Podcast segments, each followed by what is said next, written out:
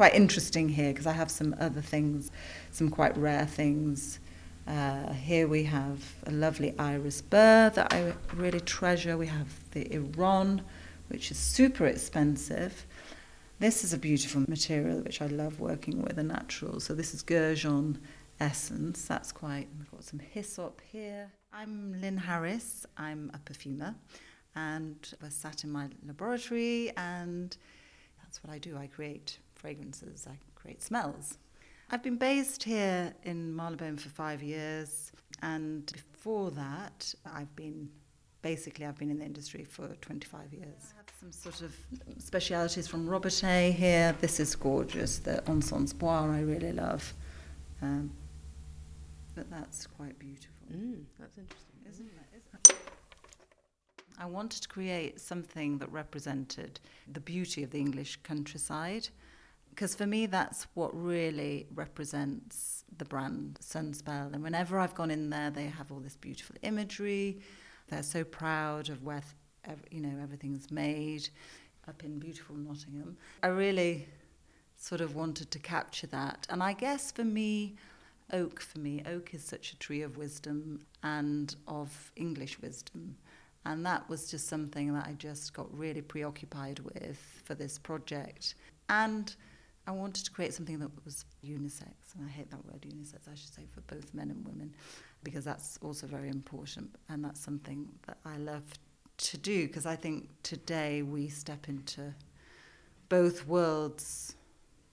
You know, the me- men are stepping more into our world and without hesitation, and obviously over the years we've always stepped into men's the men's world. So so yeah, having a fragrance that's for both is is really was really important. So yeah, that was sort of my study that I started, and just really looking at the English countryside and all the different accents, seasons. So this is something a little bit. It's it's very woody, but at the same time, I wanted something quite happy and light. So there's a lovely sort of cologne note to start with, a beautiful neroli I've used bergamot, and and then there's there's a peppery undertones against the the oak, the moss and the wood.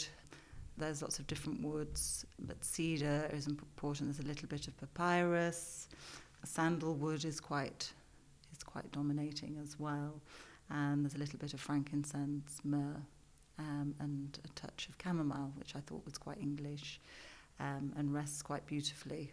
Um, against the woods. You're doing a fantastic job of describing a smell in words, which is quite a hard thing to do. Yeah. Do you find that easy or, or difficult? Do you prefer just to work with, you know, what your nose tells you?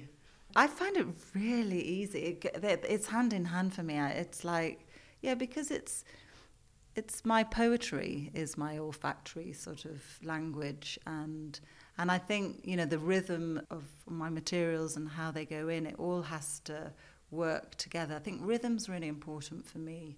When I have a rhythm and it's all coming together, the materials, are, you know, it's choosing my subjects and then working around my subjects with the chemicals and whatever that helps to, to, to bring my, my picture alive. And, and I, I, yeah, rhythm really is important actually.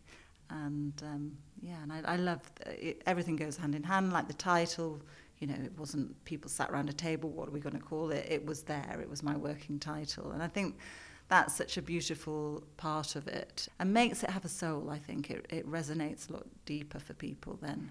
And you're in quite an urban environment here. We can hear you know, traffic going by right in the yeah. middle of London. Did you find that you had to go out into the countryside or go and walk through a forest to, to take inspiration, or was that already there?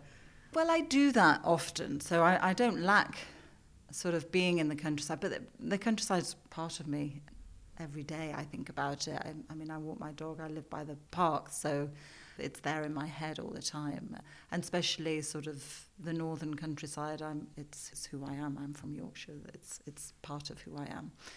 For me, I, I, I really need to feel the city and and people, and it inspires me deeply. We're standing here in your laboratory. We've got some lovely dried flowers around us and a whole array of lots of tiny bottles. Tell me what this is and what they um, are. Well, we're standing in front of my um, my the naturals. It's um, yeah, this is the sort of where we um, have the stock of the naturals. So you have some of the herbs. Uh, we have coriander. We have elemi. Um, then there's some poivre, which is a really beautiful Robertet speciality that I use. Um, it's very clean. Um, we have some chamomile. Um, oh, the frankincense is here which is quite beautiful, which I used in this particular formula. Here we are, the encens, which I love, which we could smell. Um, and, and actually, I've got myrrh.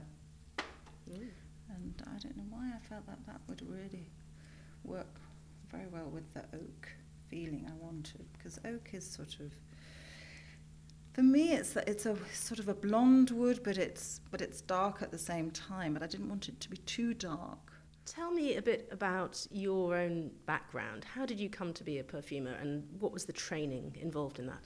I mean, the training's really it's very it takes time, and I think that's what's amazing about my profession. With time, you gather so much wisdom and knowledge. And every day, you know, in this profession, you, you as a perfumer, you you learn something new about your materials, and that's what keeps you inspired and motivated and um, and feeds you. But I started in the 90s. I first studied in Paris, a small school, with an amazing woman called Monique Schlienger, and then I was really lucky. Robertet I approached Robertet and they took me under their wing, and I've been with them ever since. So they trained me in Grasse 20 odd years later. I'm still, I'm still with them. They're a family owned fragrance house, very special. They have the best naturals in the world.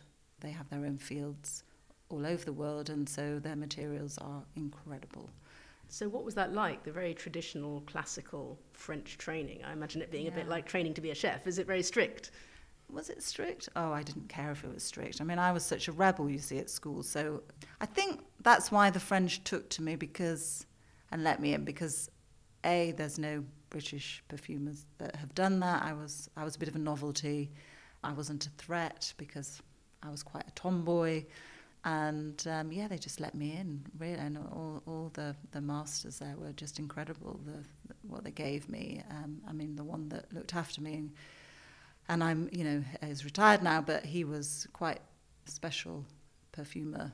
He grew up, he was a second generation Grassois perfumer, and he grew up in Grasse and, you know, talked, we talked all the time about how um, this special place Grasse is and how he remembered all the fields. You know, he used to walk you know, wake up in the morning and walk out, and there was a fields of, of flowers and herbs and the beauty that surrounded Grasse, which I have to say is something that is coming back weirdly.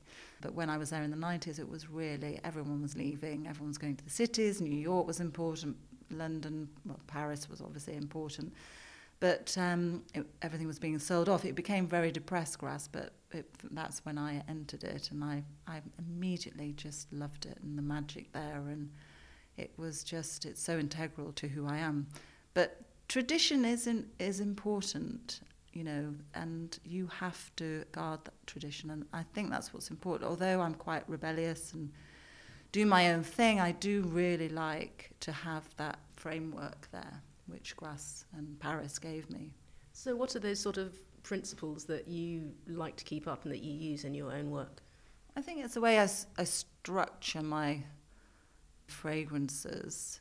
Although I've adapted my own style, which every perfumer does, and that's very important, uh, and you have this signature like any artist. And it's knowing your materials inside out at the end of the day, every day smelling intensely and, and writing notes and just being methodical. And, you know, it's that technique of being able to smell. That's quite a process. It, it takes so much time. And I think you can't rush it. And I think maybe that's what's happening in today's world that everyone wants to rush and the process to get a quick win, but really you can't ever do that to the creative process, especially in perfumery. You have to know your materials and you have to and you have to give yourself time. My work in the earlier days I'm still very proud of, but you know, there is a maturity that comes in. Maybe you don't take the same risks that you did earlier, so you know, I do go back to some earlier pieces and think, wow, God, that's incredible how I connected those materials and you know whereas now you have a method that works with you and and that you you know but you always have to challenge that and you have to break it sometimes otherwise it becomes very repetitive. So you know it's always sort of challenging your creativity is very important. You talked a lot about your creative process and saying it's a bit like in some ways like poetry. And it's does it feel the same as I suppose an artist creating a piece of visual art or somebody writing something, how do you keep that the freshness you say? Where do you get new ideas? It's the classic thing people ask every every writer or every artist. How do you approach it? Mm. I, you know every day i get inspired by things i do people i meet places i go and uh, or just just being in my room, my space, with all my things and smelling materials, and then I think, wow, I, you know, that's given me such an interesting idea, you know, just from a single material, and then, I mean, nature is is so complex, and and that's that's what I mean. To to be able to feel your materials takes so much time, and to really know them, and that's what I take pride in because that's my thing.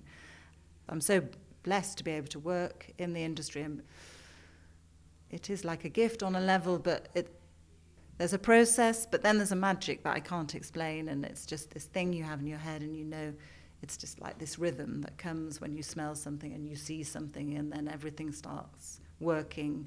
And then the smell comes alive, and then you think, oh, yes, this is just exactly what I was wanting. That's lovely. Thank you so much.